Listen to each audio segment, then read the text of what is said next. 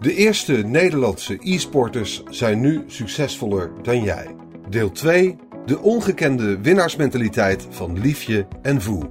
Geschreven door Arthur van Vliet voor Laatscherm.nl. Ingesproken door Arjan Lindeboom. Ze wonnen in hun tienerjaren tienduizenden dollars, kwamen op televisie en reisden de hele wereld over.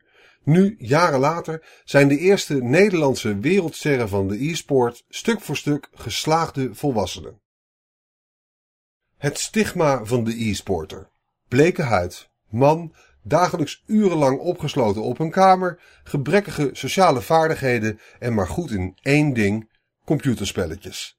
Het kan bijna niet anders dan dat een pikzwart gat longt voor zij die hun geld verdienen met gamen wanneer de spotlights uitdoven en het prijzengeld opraakt.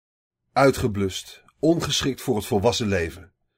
Berust dat beeld op enige waarheid? Om de proef op de som te nemen nam ik contact op met vier ex-pro gamers. Livia Teernstra, Sander Kaasjager, Arthur van Kan en Laurens Pluimakers waren wereldsterren in een tijd zonder YouTube, Twitch en sociale media. De gamewereld lag ooit aan hun voeten. Nu moeten ze, zoals iedereen, overleven in de echte wereld. Ik sprak ze uitgebreid over hun heden en verleden. Livia, Liefje, Teernstra. Het café waar we afspreken ligt op een steenworp afstand van de Universiteit van Amsterdam. Op de afdeling politieke sociologie werkt Livia Teernstra aan haar PhD-onderzoek naar de Structural Dynamics of Political Networks. Ze vraagt of we het interview in het Engels kunnen doen, want hoewel haar vader Nederlands is, groeide Teernstra op in Nieuw-Zeeland. Amsterdam is de zoveelste stop in een leven dat zich over de hele wereld afspeelt. Ik leerde mijn alfabet via games. Ik groeide op tussen de computers, vertelt ze. Ik las op fora over Unreal Tournament en over de World Cyber Games in 2002. Ik las ES Reality om bij te blijven.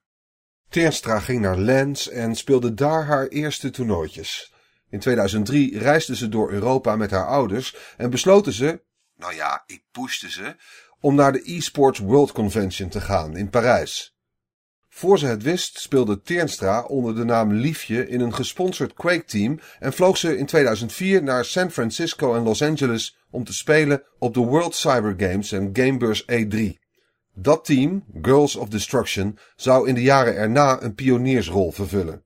De Girls hielden, overigens zonder Teernstra, huis op QuakeCon in 2005 en werden het eerste gesponsorde vrouwenteam dat meer was dan een meidengimmick. Elk toernooi waaraan het team deelnam werd, vaak ongeslagen, gewonnen. Uiteindelijk kregen de Girls of Destruction een bedrijf zover om hun verblijf in een gamehuis te financieren. Teernstra verhuisde in 2006 van Nieuw-Zeeland naar Zweden om daar een jaar lang te gaan wonen. Tegen een salaris hield Teernstra zich 24-7 bezig met gamen en reisde ze van toernooi naar toernooi in de verste hoeken van de wereld. Net als King Tuur blonk Teernstra uit in haar veelzijdigheid. Na de wereld te hebben veroverd in Quake en Unreal Tournament, verhuisde Teernstra naar Berlijn en leerde ze in twee maanden Dead or Alive 4. Ze kon zo twee jaar op rij, wederom tegen een salaris, deelnemen aan de Championship Gaming Series in de Verenigde Staten. Een soort nieuw tv-format dat het concept van e-sports als vermaak naar een hoger niveau probeerde te tillen. Ze woonde maanden in Los Angeles.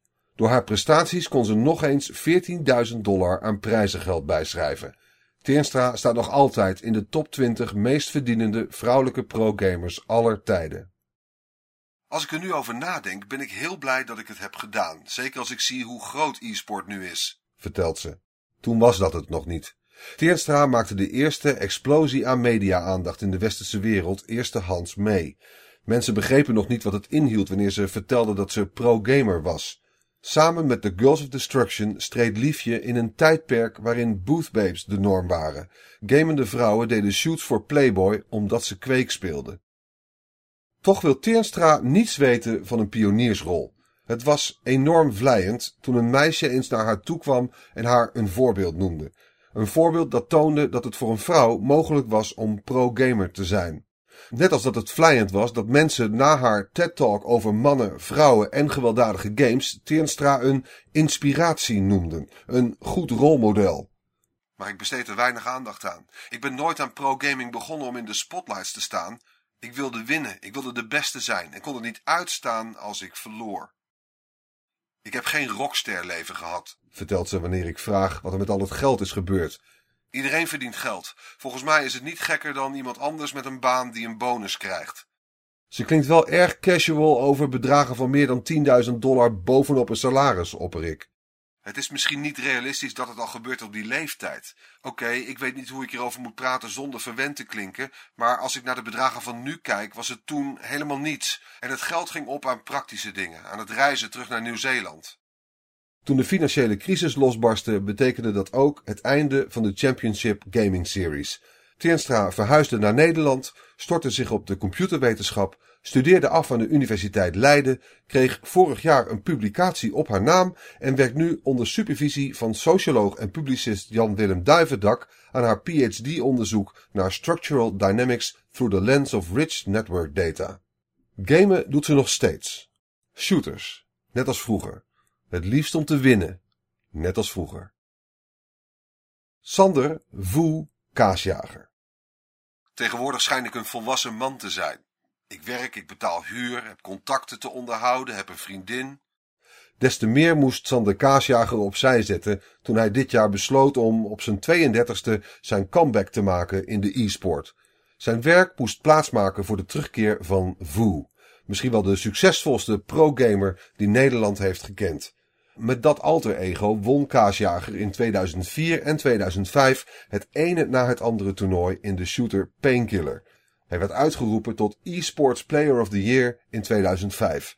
Op zijn twintigste had hij een kwart miljoen dollar verdiend aan prijzengeld. Kaasjager is wel bespraakt, maar moet soms zoeken naar de juiste woorden in het Nederlands. Met het geld dat hij won betaalde hij zijn studie werktuigbouwkunde in Dallas, waar hij zes jaar zou wonen. Een Amerikaans accent schemert hier en daar door tijdens ons Skype-gesprek. Kaasjager krijgt het chatprogramma eerst niet aan de praat. Zijn nieuwe game-pc, een trainingsapparaat en het startpunt voor zijn streamingcarrière moet nog goed geconfigureerd worden. Ik heb een passie voor gamen. Het gevoel dat gamen in mij losmaakt, brengt business analyst zijn niet in mij op, vertelt Kaasjager wanneer ik vraag naar zijn huidige carrière. Het is leuk werk, maar het geeft me niet de rush van gamen op het hoogste niveau waar duizenden mensen naar kijken. Zijn collega's keken raar op toen hij aankondigde zijn aantal uren te halveren. Ook zijn vriendin had haar twijfels. De 20 uur per week die vrijkwamen gebruikte Kaasjager om keihard te trainen. Ditmaal niet voor Painkiller, maar voor Quake Champions. Wu vloog eind augustus naar Texas voor het wereldkampioenschap Quake, behaalde met betrekkelijk gemak de finale, maar verloor die uiteindelijk van een 19-jarige Witrus.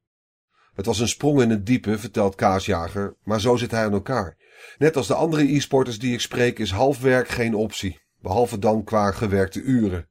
Ergens voor gaan, een risico nemen. Er zijn heel veel mensen die hun baan maar niks vinden. Die blijven vijf jaar bij een bedrijf zitten. Dan denk ik, doe iets. Ik ben zelf redelijk proactief in dat soort dingen. Ik heb twee maanden zuinig geleefd. Veel rijsteten, weinig uitgaan, geen vakanties.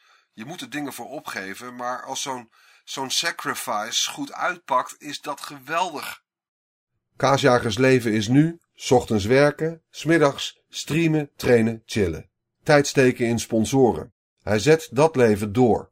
Het offer in werkuren was oorspronkelijk bedoeld voor twee maanden, maar het toch enigszins onverwachte succes smaakt naar meer. Voel wil goud. Het is fascinerend om te luisteren naar de gepassioneerde e-sporters. Ook Kaasjager beschrijft uitgebreid zijn modus operandi. En ook Kaasjager blinkt uit in zelfanalyse. Het mooie van Quake Champions is dat het heel veel stijlen bijeenbrengt. Quake 3 had strafe jumpen, Quake 2 had double jumpen, Quake 1 had bunny hoppen, Quake 4 had crouch sliden. Allemaal verschillende bewegingsstijlen die in één game samen worden gebracht. Iedereen heeft in Quake Champions dan ook zijn eigen stijl van bewegen. Mijn movementstijl is heel snel door een map bewegen, snel aanvallen, retreaten, weer opladen, nieuwe health en armor pakken, meteen weer aanvallen.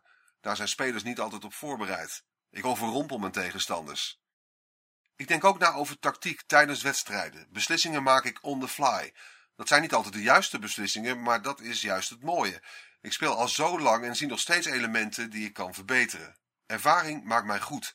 Goede hand-oogcoördinatie, timing, anticiperen, positioneren. Ik vind mezelf een complete speler. Ik ben niet de beste aimer, maar wel goed genoeg om bij de top te zitten. Is dat niet te trainen, vraag ik hem. Dat is een goede vraag. Een antwoord weet ik daar niet op. Blijkbaar kan het wel. Ik maak vaak vergelijkingen met tennis. Gamen is een soort van tennis. Je wordt in een arena gezet en speelt tegen elkaar. Roger Federer heeft op zijn 36e ineens zijn backhand enorm verbeterd. Na een korte stilte. Ik neem aan dat dat bij Eamon ook zou kunnen. Ik weet niet hoe. Gewoon veel spelen misschien. Zijn huidige trainingsregime bracht hem tot de finale in Texas. Anderhalve week geleden wist Wu de groepsfase op DreamHack in Denver niet te overleven. Deze week staat de Italian Esports Open alweer op de agenda, terwijl Kaasjager tussendoor ook gewoon nog naar zijn werk moet. Texas leverde Kaasjager in totaal ruim 55.000 euro op. Het geld gebruikte hij om zijn verloren loon mee te compenseren. De rest zette hij linea recta op zijn spaarrekening. Om hopelijk over een paar jaar een huis mee te kopen. Het zijn volwassen overwegingen van een man met een bijzonder dubbel leven. Aan de ene kant de verstandige regelmaat, aan de andere kant de spotlights van een sportwereld die in kaasjagers absentie is uitgegroeid tot een miljardenbusiness. Misschien is die balanceeract wel Vu's grootste overwinning.